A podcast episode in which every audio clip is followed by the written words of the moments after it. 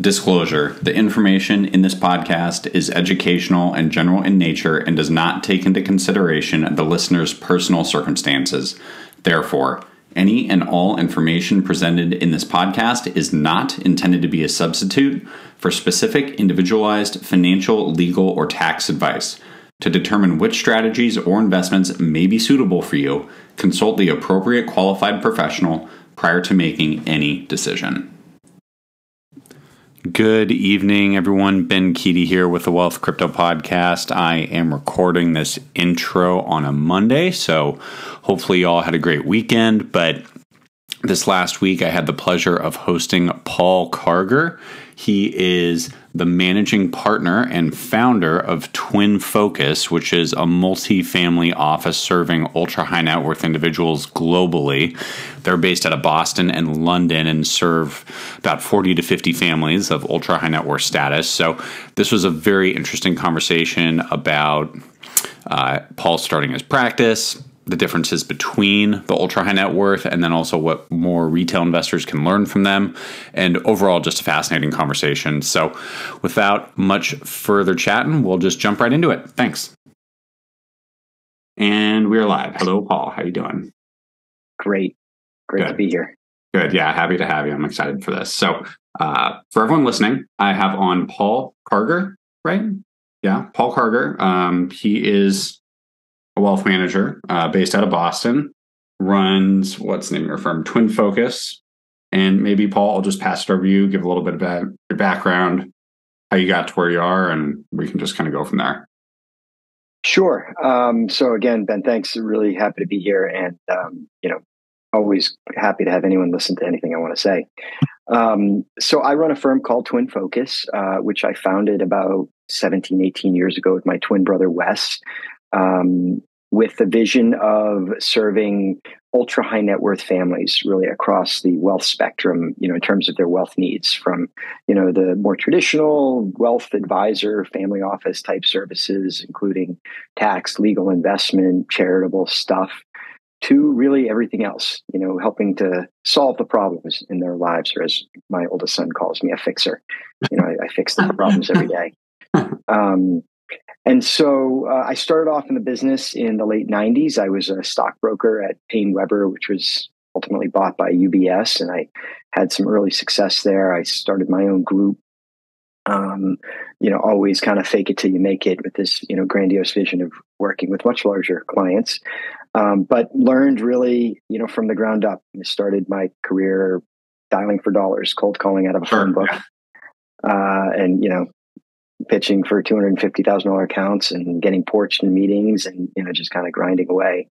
Um, until in 2003, I met a uh, pers- well, who became a prospective client, prospective client, um, who uh, had just exited a company, and I went down to see him from Boston to New Jersey, and realized didn't didn't know the parlance, but realized that he needed something more analogous to a family office as opposed to just another wealth advisor at a big shop. I was then at UBS. Sure. And my, my twin brother had joined me um, about a year before at UBS from uh, another financial institution. And um, and I called up my brother after the meeting and I said, Wes, you know, we need to leave UBS. We need to start, you know, an independent firm that can work with these types of wealthy families. There's got to be more out there. To which he said, you know, calm down. Um, you know, you know, always, you know, don't put the cart before the horse and, you know, just chill out a bit. But it got me thinking that, you know, there, there must be um, a better solution for families out there that have uh, a larger, larger balance sheet and a larger set of complexities and nuances. And, um, and so I left with my twin brother, I left UBS in 2006 uh, with this vision of working with these mega large clients. Um, it didn't happen overnight. You know, as I mentioned, it's taken us like, you know, 17, 18 years to get here. But today we, we oversee somewhere between seven and eight billion, depending on the day, uh, for about 40 families globally. Um, we're okay. headquartered in Boston. We have an office in London. Um, and, you know, as mentioned, we, we help these families really deal with really all aspects of their lives that touch the money from mm-hmm. intergenerational family dynamics, um, you know everything from buying and selling properties and businesses and airplanes and boats and negotiating children's prenups and divorces and you know really anything that touches the money. So Interesting. My mind immediately just flashed to Succession. I'm not sure if you're watching that or not, but um, I'm sure the the Roy family could have used a lot of someone like you. yeah, I, I, have seen a couple episodes. My my wife watches it. Um, I've seen a couple. It's you know that's that's real stuff. You know, as yeah. I say all the time. I mean, you know, just because you have a lot of money doesn't mean you don't have real problems. In fact, sometimes like you know when you have real money, you have even more problems. I I, I totally see how people that win the lottery can blow through their money. You know, without yeah. proper planning and without sure. a team in place uh, and having just good lawyers and accountants around you, that's that's only going to get you partially the way there. Mm-hmm. You know, mm-hmm. you need you need a team that can really think through all of the issues and and and a team that's willing to push back on you. Because okay. I think part of the problem is, you know, people make a lot of money, and sometimes when you're in a position to make a lot of money, you're you're surrounded by yes people, yes men, yes women, mm-hmm. that you're the boss, and they they have to say yes to, and um, you know, and that extends into when you have a liquidity event. You know, if you surround yourself by a bunch of yes people, you're going to get kind of the same stuff. And no, everybody's afraid to kind of tell you no or hey, learn from our experience because they're they're afraid that you know they don't have a job tomorrow. You know, when you're sure. signing the back of the check versus the front front of the check, you're just kind of more reticent on, on pushing back on certain sure. issues. But you know, for us, like you know, we we work with these families and um, you know, resoundingly that these when our clients our clients give kind of you know reference calls to prospective clients they tell them that you know TwinFocus is just more comprehensive than anyone else in helping you think through every issue that you can possibly come across. Sure. Uh, and number two they just don't bullshit us. They just tell us the truth. And yeah. and it's true. We, we you know we, we do we tell our clients the truth. If we think something's a bad idea or a bad investment idea we're, we're honest about it. We don't stop people. We, people can spend their money or invest their money however they want. I, I often tell my clients, like, if this doesn't work out, we'll be here to clean it up. That's what we do. you know, we clean we clean things up. yeah, your so, uh, your um, son calling you a fixer there, I guess. Yeah, yeah, fixer man. Yeah. Um, interesting. So you you you started like we just spoke about dialing for dollars back in the day, being a stock stock jockey. Um, when you look back on like your career and how you got here? Like what what is kind of interesting to you in your development to go from you know solo guy trying to make it to you know someone who clearly is doing really well? Um what what do you think i don't know what what what comes to mind? Yeah it's a good question. I think um you know, I think you got to go a little bit further back. Like, you know, we were raised by a single mom and we just, hard work is just in our DNA. You know, we just, we, we watched our mom work hard and there, there was just no other option. Like if we wanted to have anything, we just, you know, early on, we realized that if like we work, we can make some money. The harder we work, the more money we make. We yeah. want to get stuff and hang out with kids that we thought were rich kids, although, you know, by today's standards, like they weren't, but, um, you know, they're like upper middle class, middle class upper middle class. But if we wanted to have a car or, you know, be able to do those things, we needed to work. So I think that was definitely in my DNA from the very beginning. And sure. that, that drive and determination is what kind of keeps you coming in. And, you know, somebody said to me recently, Oh, you know, you're into martial arts. It, it teaches a lot of discipline. Well, I mean, you kind of learn the discipline thing over time because if you keep showing up, like all of a sudden you just all of a sudden you kind of get better at things when you just keep sure. repeating them. Yeah. Um, but I will say, you know, specifically as it relates to careers, which introduces some new complexities we'll talk about with AI, is I think, you know, part of it is like, you know, when you start from zero, you kind of have to learn brick by brick. You have to learn mm-hmm. like how to do spreadsheet work, how to write a letter to a client, how to trade, how to analyze an investment. Or part of that is book knowledge. Part of it is just kind of, you know, street knowledge, you know, yeah, learning it, and making it. mistakes, yeah. doing it, doing it. And, um, you know, and as I look back, you know, interestingly enough, I remember when I was going to work as a stockbroker, I was working in investment banking for a firm in Boston. And, you know, I, I, I wasn't happy doing discounted cash flow models. And everybody kept saying to me that that I worked with, "Oh, Paul, you know, you're you're seem like you're really good at sales and storytelling. You you should go become a broker." And I was like, "Oh man, stockbroker! Like it's kind of like." You know, low man on the totem pole, if you yeah. will. Like, I do I really use car salesman? Like, you know, do I really want to do something like that? And you know, I, of course, I had no complete idea how it would all turn out. But, you know, I had all these friends working in venture and working in real estate, working in private equity. And, and, you know, here I was, you know, dialing for dollars, crossing out. I think I even have a phone book somewhere in my back dresser here, but, you know, crossing out name by name and, hey, can I send you my business card? Can, you know, and, you know, all that stuff was preparing me at some point to run this business that I run today because mm-hmm. I mean, I learned about had that hand to hand combat of selling. Sure, I yeah. about, you know, hiring people, building your own business. And, you know, fast forward to today, like all those people that I was jealous of, they all like want to come work for me. right.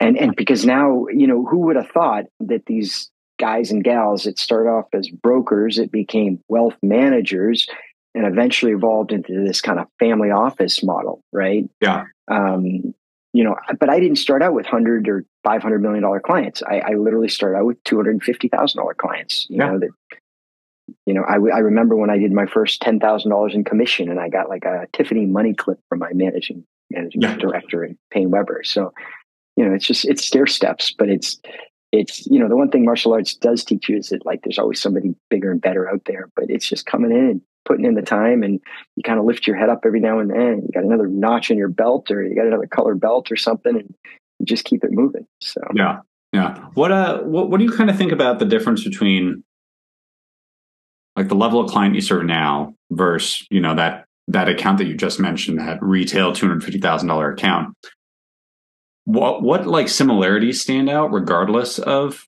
the wealth level that people can kind of take away from you know your experience? And then i guess maybe what is different about you know somebody who has done incredibly well versus you know i would say i guess more air quotes normal people? Similarities are that people are people are people are people right? Yeah. and and and money is very emotional. Sure, so people yeah. act and it's very personal and it's very emotional. And so, you know, people, you know, react in, in similar sorts of ways. Um, even when you look at really wealthy individuals, depending on how they got there, how they made sure. their money, did it all happen at once? Did they have a yeah. start a company all of a sudden they had a big exit, or did they make it slowly over time? Sure. Um, you know, affects your impact. You know, the, the way you way you look at things. So I think I think the biggest similarity is like it's a people business. Yeah. Um, but I would say it stops there. It is a completely yeah. different business in working with a very limited number of ultra high net worth families mm-hmm. versus working with hundreds or thousands of clients where you're running a model portfolio and you're cranking out a financial plan every few years. It's it's sure. it's totally different. Yeah. Um, and in fact, you know, the reason that we're so focused exclusively on the kind of ultra high net worth client is because you know as i say all the time to my team there's so much scope creep in what we do mm-hmm. and you need to get paid for that scope creep and you know we need to get paid for telling the client not to invest in the sure. same way we would get paid to tell them to invest in something and you know when you're in the retail world you're only getting paid to tell them to invest yeah. You, you, you, yeah. you, have to sell them something or a service and, and, and you're not looking at external things. It's kind of house view on things and product of the day or whatever. Mm-hmm. But in the position we're in now, it's, you know, extends way beyond just investments, but we're telling them to do things just as much as we're telling them not to do things. And, mm-hmm. you know, when you're, when you're a wealthy individual, a wealthy family, you've got lots of people coming at you trying to give you all kinds of advice. And generally all those people that are coming at you and giving you advice or trying to sell you something don't see your bigger picture usually that bigger picture only sits with you know maybe mom and dad or matriarch and patriarch or, but you know with the extension of a family office like we run we're happy to sit in that center seat with our client and help them analyze all of these things that are being thrown at them having a complete understanding of their full balance sheet their tax and legal situation mm-hmm. so do you do you kind of think that the family office model can begin to be applied a little bit lower down the sort of net worth spectrum with technology? Because a lot of, I mean, CFPs yeah. out there, the average CFP is, you know, big into planning, big into taxes, big into. Yeah, I, I, think there are certain pieces. I think there are certain pieces you can you can pull from it. Um, you know, but also part of the family office model is, and you know, technology helps us try to solve for some of this. Is as I ask, you know, prospective clients all the time when I tell them, listen, when you have a large balance sheet, there's a wide variety of solutions out there for you. Everything mm-hmm. from you kind of do everything yourself and pick sure. your own advisors and managers and blah blah blah. All the way to the other end where you hire a firm like ours and we kind of manage it with you. And mm-hmm. everything in between. Yeah. And it all comes down to how do you want to spend your time? Sure. How do you want to spend your time? Yeah. you know?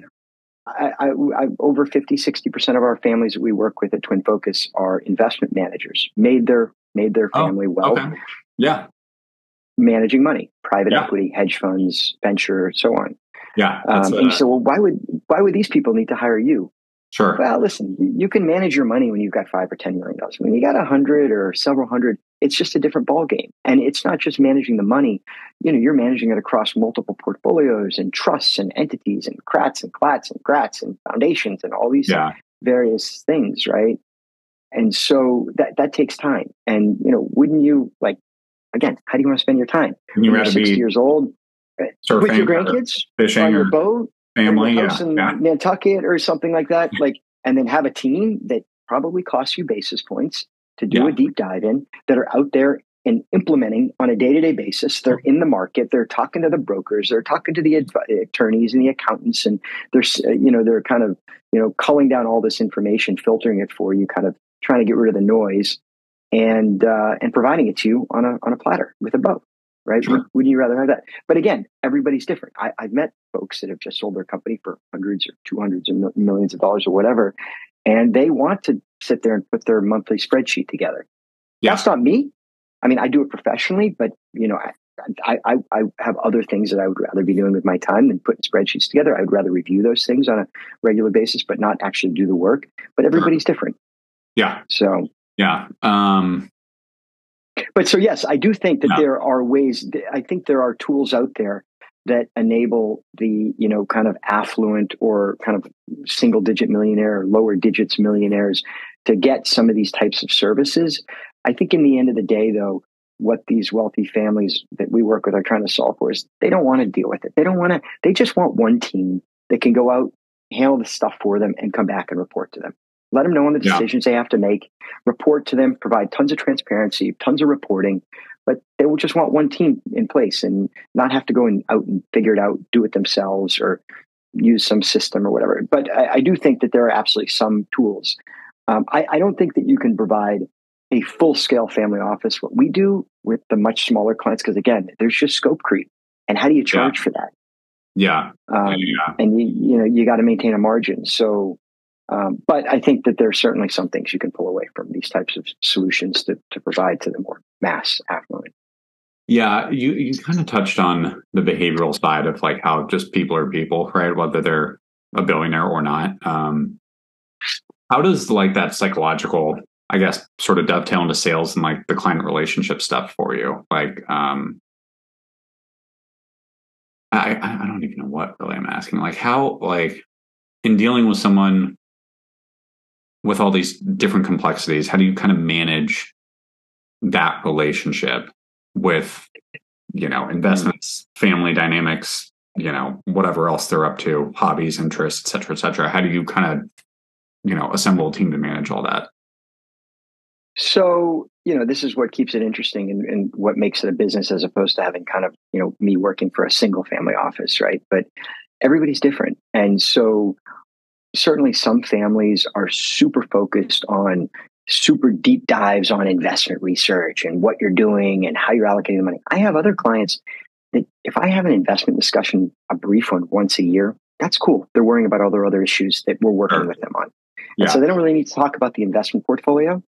Um, everybody's different, but they are probably much more intense on the kind of family office services side or administrative side. Sure. Um, and I think, you know, for us, like what makes us good at our job is you've got to have the ability to basically become somebody's best friend very quickly. Mm-hmm. Know the right questions to ask, put yourself in their shoes, understand the issues that they're grappling with, and you know, and then and think on your toes. Um, you know, I have an advantage because I have I do work with my twin brother. We have very different dispositions and, and demeanors, and I have a third partner as well. And not everybody is gravitates towards my personality type. You know, yeah. others yeah. Are, are gravitate towards my sure. brothers. And yeah. so, you know, from a senior partner perspective, we divide and conquer, you know, the relationships that from a, to figure out who, who works with who best. Um, and then, and then we build a team around every single one of those families. So, you know, it's there's 50 plus people at the firm. And even though Paul Wes and John are the managing partners kind of overseeing all of the aspects of the client experience, you know, I've got lieutenants that run various divisions of the business Sure. from compliance to finance to technology to research and portfolio management, so on. And then we build a kind of a virtual team for every single family, pulling from folks from those various groups. Yeah. Um, did, did you know you wanted to end up here where you would have sort of sort of specialist leaders for tax and estate and finance, et cetera, et cetera? Or like did it naturally happen that you ended up in it, this? it, it, it naturally happened, but you know, it's like you know when you build a business, it, you just you may have a vision as to the way you think you want the painting to end, but it never ends exactly like that. You know, you know, it's never culminates exactly like that. So it's it's trying different things, and then also realizing that you know running an organization you know organizations are living breathing things and they're constantly evolving. People going people coming new technologies introduced and you know I, I tell my brother all the time you know when he complains about buying a new piece of technology or is this going to solve all our problems? Well it may solve some of them today and in three years from now there may be a better piece of technology that makes this obsolete. That's that's just the journey of technology but it's also the journey of running a business Yeah. you know you you constantly have to evolve. And then on top of that you've got clients lives that are evolving. On top of that you've got an environment that's evolving. And then you've got this thing underlying called the market which is constantly evolving that we're Sure. trying to place a bunch of kind of constant beliefs in. And you know that's changing too you know whether Yeah. it's interest rates or debt ceiling or whatever. Um, but it's just and, i tell folks that hire us it's like I can't commit to you that i'm going to have this exact staff person forever. We're going to handle this process the same way. But i can commit to you that we're an entrepreneurial team and we're going to think we're scrappy we're thinking about solving your needs every day and that's what you pay us a margin to do right you pay Sure. us a margin to go out and put those pieces together so you don't have to worry about putting them together Yeah. Yeah. Let's uh let's let's pivot a little bit to Mr. Market and what what uh what's interesting for you guys right now? What what are you focused on kind of sniffing around, checking out? What where like where uh where are the landmines too? Like what what are you guys looking at? So I think from a really big picture macro perspective, it's like where are we in this, you know, interest rate cycle? Sure. Um, and you know, as we as the world saw pretty quickly uh, over the last eighteen months, interest rates really, really matter, right? Yeah, I mean, we were living in this low rate world or zero interest rate world for so so long, and that changes everything, right? That changes the mentality of the investor, the cost of money, Yeah. you know you do you do things that you wouldn't necessarily do if there was a cost of money you know if there was an opportunity cost and i mean it's simple things like you know paying taxes like overpaying your estimated taxes you know the past 10 years it didn't matter there was no cost of money now it's Yeah. costing 5% Sure. so um, but but what that did is low interest rates you know um, you know resulted in, in what we call these animal spirits right? Where Mhm. there was excessive risk taking across the board. And and and in, in fact it inflated any most all assets that touched interest rates everything from real estate to equities. I remember talking to my close you know associates business associates friends q1 q2 2021 and saying to my friends like look around. This is as good as it gets Yeah. you know everybody's exiting you know you know crypto's doing well and you know Yeah. companies are just selling at crazy multiples and just it doesn't seem like the world can get any better and i remember telling clients that i brought on around that time uh, that were having big exits you know the uh, the universe just gave you an opportunity to kind of reach in and pull this big wad of cash out Yeah. don't go throw it back into the universe right now just breathe you know things could Chill. change Yeah. things could change chill and don't let it burn a hole in your pocket even though it felt like it because you were making no money on your cash right Yeah. well what a difference you know 18 months makes and you know 500 basis points or something um, but you know it, so it, the question is you know do rates continue and this is all you know the, the, the fed has said this is going to be data data dependent you know we're going to look at look around Sure. I'm, you know, I'm pretty sure that the Fed does not want to get caught behind the inflation eight ball like happened in the 70s. And so I think they're steadfast about they're not going to blink on inflation. We may get a pause here Sure. um, and to see how things play out. But I don't think, even though the market seems to be indicating that you could get some kind of reprieve later in the year, some pullback, and you know rates come down. I, I don't know. I, I think that they're going to stay higher for longer, just to to ensure that they've got inflation you know, largely squashed. I, we're living in a higher inflationary world. There's no doubt about it than we were the past several years, where you had zero or two percent inflation. You had you had inflation in luxury goods, you know, where all sure. the one percent or 0.1 percent were making all this money and going out and buying things. But other than that, we lived largely in a benign inflationary world. Yeah, and, you know, st- stating all the obvious things. You know, COVID. You know, exacerbated that inflationary effect with you know supply shocks and you know and then obviously wars in Ukraine and so on. You got commodity issues. Um, so I think that's that's the big question is like what what happens to rates.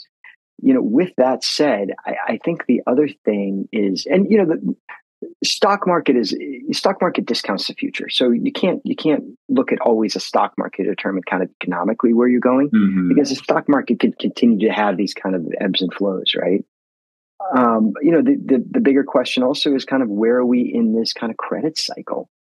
You know, there's a lot of trades put on, a lot of tech, biotech stuff that got funded the last 10 years that you wouldn't fund in this type of rate environment. Sure. And and you know, Fortune 500 companies, little companies are experiencing this now where you're having debt rollover. The average the average homeowner is experiencing this now you know, I was just in a meeting with one of my real estate guys, and he was saying, "Yeah, my my wife doesn't understand that. Like, you know, our little condo, it's financed at two point nine percent today. If we go out and buy a bigger house, I'm going to have to finance it at six or seven percent. Yeah, you know, plus plus the banks want, which is all part and parcel with this kind of interest rate and and this credit cycle, is the banks are requiring on requiring lower LTVs, loan to value. They want more equity. And yeah. this is true both on the commercial side. We have a we have a, a real estate business here as well okay. successful real estate business where we build multifamily and to a lesser extent some industrial, but we, we built multifamily and are building multifamily all over the country. Okay. Um, and it's it's interesting to see what's going on there, right? Because of inflation, sure. costs have gone up, labor costs have gone up, and because the banks are pulling back on lending, the required equity has gone up. So properties that you thought you know only needed thirty million dollars of equity for a ninety million dollar project, you know, thirty percent, thirty five percent LTV, uh, 35% equity to, equity to value yeah, yeah. now require 50 50, right? They want 45 minutes. So all of a sudden, your costs yeah. went up and you got to come up with more equity because the banks are just not willing to put out as much. So what, all uh, of that is recessionary. You know, all that's recessionary. And you know, if you asked me a year ago, I would say, "Now we're gonna we're gonna escape, not have a recession." I mean, I hope we don't have a recession. You're for sure you're seeing it some sectors. Yeah. The question is, do we see a broad based recession? And I think, sure. frankly, I think the jury's still out with that. You know, with yeah. small regional banks not able to lend like they used to. That's that's all recessionary stuff. Yeah, um, you kind of touched on. Uh, I, I, was unaware that you guys had a multifamily real estate business, and I've been looking for somebody to come and kind of talk to the CRE time bomb that is potentially maybe infecting all these, you know, local regional banks and credit unions. Like, what is your take? Like, is I mean, is this something that's you know potentially uh, cancerous to you know broader economy, or can this kind of be self-contained in CRE? Or again, you got to go back to the cause. And you know, when you look at these major cities across America, you know, I hope Boston is not counted as one of them. It's not today, but you know, you look at New York, you look at Chicago, you look at San Francisco, and you know, they've had all kinds of crime issues. Yeah. You've had major, major issues with return to office right? Yeah. I mean, that's another question, yeah. and I, am happy to talk ad nauseum about you know work work from home, work from office. Um, and you know, you the world has changed, right? Whether sure. or not we want to admit it, CEOs, management wants to admit it, the world has changed. And you know, in COVID, people kind of got this free look in heaven. You know, as to what is retirement? Oh, yeah, work from home. Don't have to get dressed and go to the office. And yeah. that thing that's worked for thousands or hundreds of years, like don't have to do that. Don't have to commute. And so people kind of got used to that. And you know, as a result, I'm in professional services. We we our folks are largely back in the office. We have one day Thursdays work from home. But but I think for a lot of the other like this the tech economy and for other types of workers, it theoretically can be done remote. It's just been it's been a nightmare getting people to come back to work. Oh yeah. And you look at New York and you look at places like San Francisco, you know, back to the real estate problem. Like, you know, these, these buildings, maybe they're financed at 60 or 70 cents on the dollar. So the bank owns them at 60 or 70 cents on the dollar. They're probably not even worth 20 cents on the dollar. I mean, some of these yeah. buildings are 80 and 90% empty. Yeah. Um, and tr- traditionally, you'd say, you know what? Take that office, let's turn it to a multifamily. Why are you going to turn downtown San Francisco Right. into multifamily when everyone's moving to Austin? Yeah, Right? yeah, yeah. I what do uh, you do with that stuff? But listen, the pendulum will swing. Sure. And wh- while I think that these are challenging cities to live in today, and politically, you know, a lot of people have just not wanted to stay in California and they've moved to other places, taxes and so on. At some point, you know, different political climate, you know, somebody comes in and makes hard decisions and brings in all kinds of tax incentives and tries to bring people back like they did in Detroit and other places, you know, the pendulum will swing. But it's tough to make a long-term call on stuff like that. You know, it's our most of our multifamily projects are in these kind of what used to be considered like tertiary cities. Now all of a sudden they're secondary cities. Sacramento. There you go. Yeah. There you Yeah. go. yeah. Um, and, and you know, because of the COVID, because of COVID, and everyone could work remote. People started moving in other places. People focused on this work-life balance and moving other places like Nashville and Denver and Tampa and Kansas City and Cleveland and Columbus and places you would have never thought of as kind of more mainstream. But you know, they're attracting a lot of companies, and as a result, the the country has been short on housing. Um, and has gone went through, and because of low rates, the the country went on a massive housing boom, you know, building of, of housing, and then we had all this pent up demand because of COVID, right? Um, but do I do I think there's going to be a, a, an issue? Yeah, uh, you know, listen, the banks have got a bunch of issues right now, right? even even with the Federal Reserve and the you know larger government coming in and you know hoping to backstop. The biggest problem that the banks have is that the U.S. government is their number one competitor for for deposits. Why you know why would you be putting your money at three percent when you can buy five percent treasuries for six months or yeah. and so that, that, that's caused that's caused a major issue with the banks right even big even the big ones have the same Yeah. problem Yeah. Yeah. I mean, shoot, like uh my personal family finances, we're rolling T bills right now. Like why why not? like Yeah. you know, I can go look at Marcus and get, I think like I think four to four and a half or so. But the T bill is 100 basis points higher, so I'll just go to Treasury Direct and buy that instead. Yeah, easy yeah. Do, I mean, flat do uh I mean, in your conversations, like has debt ceiling been a big focus for like is it really a concern? It looks like we have a deal. I mean, for people listening, it's Tuesday at twelve thirty Pacific, and it looks like there's a deal. Um you know, is it something you guys Listen, I think we, we, we, from the very beginning we, we said it's it's noise, right? It's it's a it's political volley, right? It's back and forth. It's you know each each side's trying to use it to try to get their way on certain things. It's gonna it's it's gonna have the, the, the exact same thing that's happened the last six or seven times of the last twenty or thirty years. They're, they're gonna they're gonna kick the can, the proverbial kick the can down the road. They're gonna increase the debt ceiling. There's no really any other option. Yeah. Um, you know, and I think the market's kind of seen the playbook before. Yeah. You yeah, know, you, you, Yeah. you didn't see a lot of panic around it. So I, I think for sure, I think it gets worked out. Um, and uh, there's no other option, right? Sure. Um, so I, it's it's less of an issue. I mean, I, for sure, we had some clients that were worried about like treasuries and you know, Yeah. should I be buying short-term treasuries on this?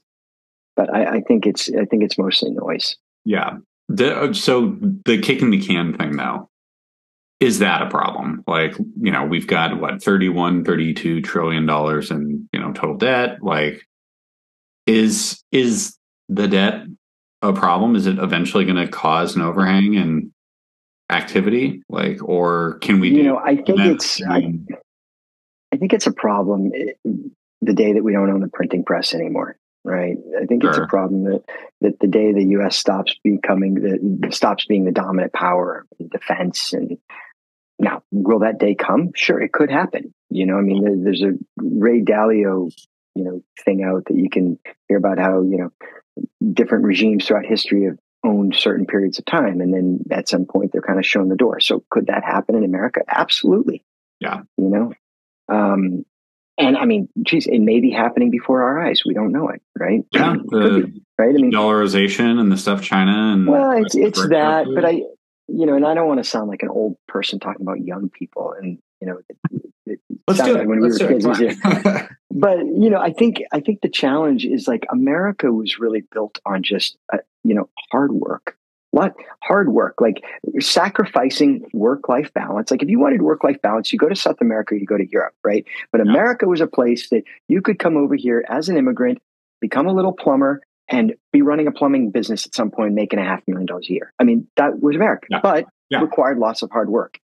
And I think, you know, throughout all this COVID stuff, I think it's more than just COVID. I think it's been built up through, you know, years. Um, I, I you know, I, I was raised, I was born in 77. I was raised in much more of a kind of, you know, go play in traffic type mentality with parents, you know, go play in the woods, you'd be out in the woods, you know, and, and I, because perhaps I didn't have that coddling, I over coddle my kids Yeah. you know and and i you know i want to make sure that they have everything and they don't get too many bumps and bruises although that's part of the learning process Sure. but i think all of that on top of it with as you know and you know as elon musk called it this kind of laptop generation where Yeah. you know oh, you close a laptop you don't have to work anymore you know what he said these laptop you know, generations living in la la land and work's work like you know young people say oh, i only want meaningful work you kind of got to earn your way to meaningful Yeah. work Yeah. Right? Yeah. It doesn't start out meaningful like in the very beginning. Like, I, you know, do you think I like dialing for dollars? I had to earn my way Sure. you know.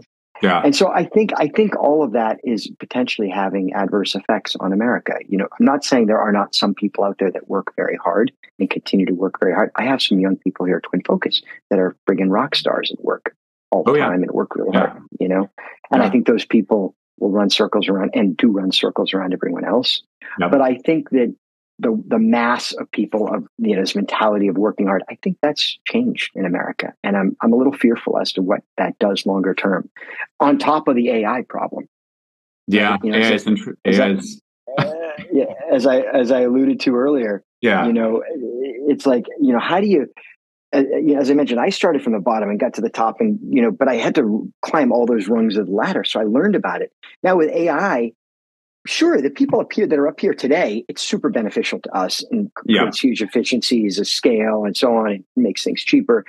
But how do you groom those next people at the top if they don't have to climb the rungs of the ladder? I mean, who knows? Maybe it's like we're using a calculator. You know, maybe, maybe it's like we're using a calculator, you know, or an Yeah. Excel spreadsheet, right?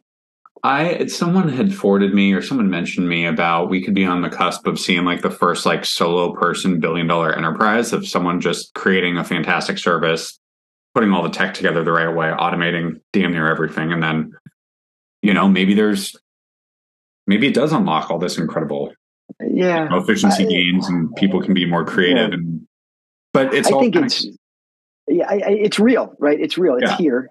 Uh, you're not going to slow it down. You know, just like you know, 20 years ago, everyone was worried about outsourcing and the globalization, outsourcing to India and China and Vietnam and all that stuff. Well, you know what? Now AI is going to take those people's jobs too, right? I, I I actually think that the next 10 years for your average white collar worker, I think it's going to be tough.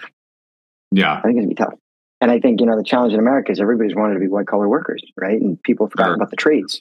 yeah And you know, learn we- learn we the code right Yeah, yeah yeah, yeah. um, nobody wants to go be mechanics and plumbers and you know and by the way that's that's why all those folks today are making tons and tons of money you Oh, can't yeah. get plumbers to come to your house because there's, there's a shortage of them Yeah, But- no. um, my buddy's uh, about to go get his uh, electrician license, and we were talking about it this last weekend. And it was like, "There's your job is totally safe, man. Until at least until the ro- robots get good enough to actually be an electrician, which is probably theoretically possible, but probably not close. Um, he's he's great, and he can make good money doing that, and basically never have to cold call. You know, Yeah. So. Um, let's see. I mean, I don't know what else. What what uh, what else is interesting for you guys right now? Whether it's you know markets or the firm or, um, I mean, maybe how about this? What what is different about managing a global family office relative to a domestic, you know, say financial advisor who runs a billion dollar book? Like, what what is it like being a global money manager? uh, you're you got to think of different time zones Yeah, you got to think different tax jurisdictions different legal jurisdictions we work with a lot of families like american families that have moved to other places sure. and so we help these families manage you know the visa process and the tax global tax process and Sure. um, you know back to the comment about like you know when you're managing a family office versus a traditional wealth management they're literally two totally separate businesses i have a close Yeah. Close friend of mine that runs a very successful multi-billion dollar wealth management business and he's constantly on tv and he's he's just a Sure. marketing machine Yeah. very very successful and I tell him all the time, I'm like, you know, you think you would want one of my clients, but you know, these hundred million dollar plus families, but I'm telling you, they will ruin your business. If you're not set up to deal with them, they will be a time suck. They will yeah. not allow you to scale all that other great stuff that you do for your clients and families. You won't be able to do that because you, yeah. you have to be managing their problems every day. So sure. I think, you know, the, the, the, big difference is like, there's just so many more complexities and things to think about. Now it's good because it creates for me job security, right? Because somebody's yeah. got to think about this stuff. And as I tell my team all the time, if they wanted to do all this stuff, we wouldn't have any work to do. You know, yeah. we're here because they don't want to do it or they either can't do it, don't want to do it. Sure. Um, and, and somebody's got to worry about all these problems but I, you know that that's the big thing. I, I think the other thing, you know, we, we talked a little bit about earlier from a business perspective is like absolutely we're we're looking at AI technology solutions that we can implement into our business as every company in America, large, you know, mid-sized to large companies are doing. They're figuring out how can technology solve for some of our pain points? How can we automate? You know, how can we drop the errors and, and just create more scale? And oh. you know the stuff is out there. It's it's attainable for the average small business owner. You know you can buy it you can implement it. So for you guys looking at technology like what if you don't mind sharing what are like some of the pain points that you have running a, a global family office that you think ai can solve? Yeah so I, again ai doesn't get you 100% the way there but it, it solves a bunch of stuff like the remedial stuff. Um, i think that uh, for sure on the reporting side Oh, you know, yeah. Managing balance sheet reporting. It doesn't get you all the way there because our clients have extremely complicated balance sheets and no two balance sheets are alike. And we don't we don't report on simply a portfolio, which is easy. You know, one isolated portfolio, you know, yeah, you've got a data feed from your custodian or whatever wirehouse. Easy, easy yeah. peasy. Right. Yeah. We're we're dealing with um, those data feeds, but we're also dealing with, you know, 100K ones, right? We're dealing with all the individual investments. And then on top of that, you're owning them across a matrix of the family's entities, right? For various yeah. reasons, for trust planning or to mitigate liability or charitable entities or whatever. So how you own things is just as important as, you know, owning things, you know, sure. and, and, sizing them. Yeah. Um, so we, we, you know, we've been on this campaign and used a number of reporting software over, over the over the last several years to implement, and we've recently been implementing new software that's able to pull all those LP statements, you know, and they charge per like fifteen or twenty dollars per statement per month. For all, some of our families have you know hundreds of investments that are accessed mm-hmm. directly as opposed to outside a brokerage account. So automating yeah. that whole process historically i had a team of analysts that were pulling that information down saving the statement in a certain place yeah. uploading a number an nav number yeah you know all that stuff is, is automated today now yeah. it's the cost of an fte but it creates massive scale right yeah. and, so and, and what would you say like one of your bigger challenges has been just that like single source of truth data challenge like again going back to having 100 different k k1s like it's a lot to track and just like you know. yeah getting into the nitty gritty here um, it's complicated because you not only have all these disparate forms of data and data streams but the timing of when you get that data is different.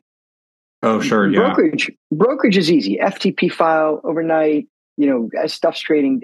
Now when you start to spread out across all these private equity hedge fund investments i mean all those are reporting at different times. Yeah. and so when do you provide the client the report? The first week of the month? The second week of the month, the third yeah. week of the month, the last week of the month. Too late, the client's going to say it's not really relevant anymore. So yeah. you got to find it in timely manner. But by the second week of the month, you don't have all the marks in yet. Yeah. You know, so you got to make a data call as to, you know, when, when a timing call, when you're going to actually use the data and sure. you've got a disclaimer. So, you know, there's, there's nuances there, but, but for sure there, we've been using it on the compliance side, you know, more technology, AI solutions around compliance and, you know, employee reporting around their own holdings. Um, finance, you know, I think a lot of these, there was a, actually an interesting Bloomberg article that I read over the weekend. It said many of these jobs that will be most impacted by AI will be a lot of jobs held by females. Um, and so, why? Bookkeeping jobs, kind of uh, administrative jobs. Yeah. And, you know, I'm not trying to make a generalization. This is what the Bloomberg article said, but you know, there's a lot of. I mean, I think about things like you know an executive assistant, and I'm not saying all executive assistants are females by by no means but you know there's a lot of function in that executive assistant which computers ai could do much faster mm-hmm. right? You think yeah. think about think about scheduling. I actually handle my own scheduling. I rarely ask my EA to handle my scheduling because I'm, sure. I'm dealing with meeting requests at all hours in the night and on the weekends. And, and if I got to wait until Monday for that to get booked, it's already been mowed over my calendar. So I just yeah, book it yeah, myself. Yeah. But you, but you think about an AI solution that could just simply look at your calendar. It, it learns over time. Oh, even though it's not on my calendar, I take my boys to jiu-jitsu on Monday and Friday and, you know, it learns all that stuff. Yeah. Right. Yeah. And, you know, there's just a lot of functions out there of like, Hey, book me a dinner reservation, XYZ restaurant you know travel you know sure. bookkeeping bill payment we do we do that type of service we handle that type of service for our families yeah and so you know there's a lot of functions that just ai can completely replace there sure so i wanted to go back to uh, the reporting thing that you mentioned and sort of like getting real-time data for clients how i mean i'm trying to put myself in the shoes of a billionaire like how important is it to actually have real-time insight into exactly what all my different you know, it's, like, do they care? The, I, maybe some do. It's some not don't. real time. You, you, don't need real time. You need timely. And the only re- time you actually need timely, just as in like nice to need to know, nice to know, you know, you don't need. You know, it's really when you're thinking about big financial decisions. Sure. That's really where, where people want data. You know, it's like, yeah. oh, we're going to make a big gift to our children's irrevocable trust, or we're thinking about buying a large home somewhere. You know, how does this impact us, right? And you know, wealthy people still need to plan through this items, sure. right? Yeah. Ticket prices are much larger than the average yeah. person, but they, you know, nobody has an, an infinite amount of money. Well, so very few people have an infinite amount of money. Yeah. So, um, um, still got to pay your property taxes. Right? Yeah, you got yeah. on time. Yeah, on time. Yeah. Um, interesting. Okay. Uh, I'm. I was just curious because, like, um, some of the jobs that I'm kind of looking at right now for day jobs uh, talk about you know real time data for you know global investment managers, family office, you know mutual funds, et cetera, et cetera, et cetera. And I was just like, it. I thought, how? I think for the end client, for the end client, I don't think it's as important. For I think for you know day to day money managers, where you're trying to get the best price on an equity or something like that, sure. it, it's more important. Um, but for you know, I think for private equity, real estate, I mean, things move slow. They're not even though they're yeah. theoretically being priced every second, they're not really. And you know, you have some luxury of time there. They don't want to be yeah. priced every second. They can be a little more. Yeah, I, I, say, yeah, I say all the time. You know, when you have an economic downdraft, don't you think the price of your home goes down, you, you know, you're not necessarily going to sell it, but for sure your home price has been impacted. You know, whether you, yeah. whether you hit bid or not. Yeah, so. it's uh, it's like I think what Warren Buffett said about 2008. Uh, I didn't I didn't lose any money, and I think the reporters like, I didn't sell. yeah, I didn't sell. Like I just had to wait. Um, yeah, yeah. Time, um, time is the best hedge. Oh, for sure. It's the one commodity you can't get more of. Yep. Um, let's see. We got a couple of minutes left here. Anything you want to wrap up with in terms of just random thoughts or soapbox? No, stuff? this is this was fun. We, yeah. we got to hear hear all kinds of things. No, we we I think we covered a wide gamut of topics, and uh, it was it was fun. It was nice conversational. Yeah, yeah, no, I mean it was great to have you. Uh, you're welcome back anytime. Would love to just you know keep you on the uh, the yearly Rolodex, and if you got something to say, cool. you can always have an audience here. So cool. cool. Thank you for the time. Cool. Thanks, Paul. Um, have, right. uh, have a good rest of the week, and uh, I'll keep you posted on when we get this stuff up. Awesome. Thanks, cool. man.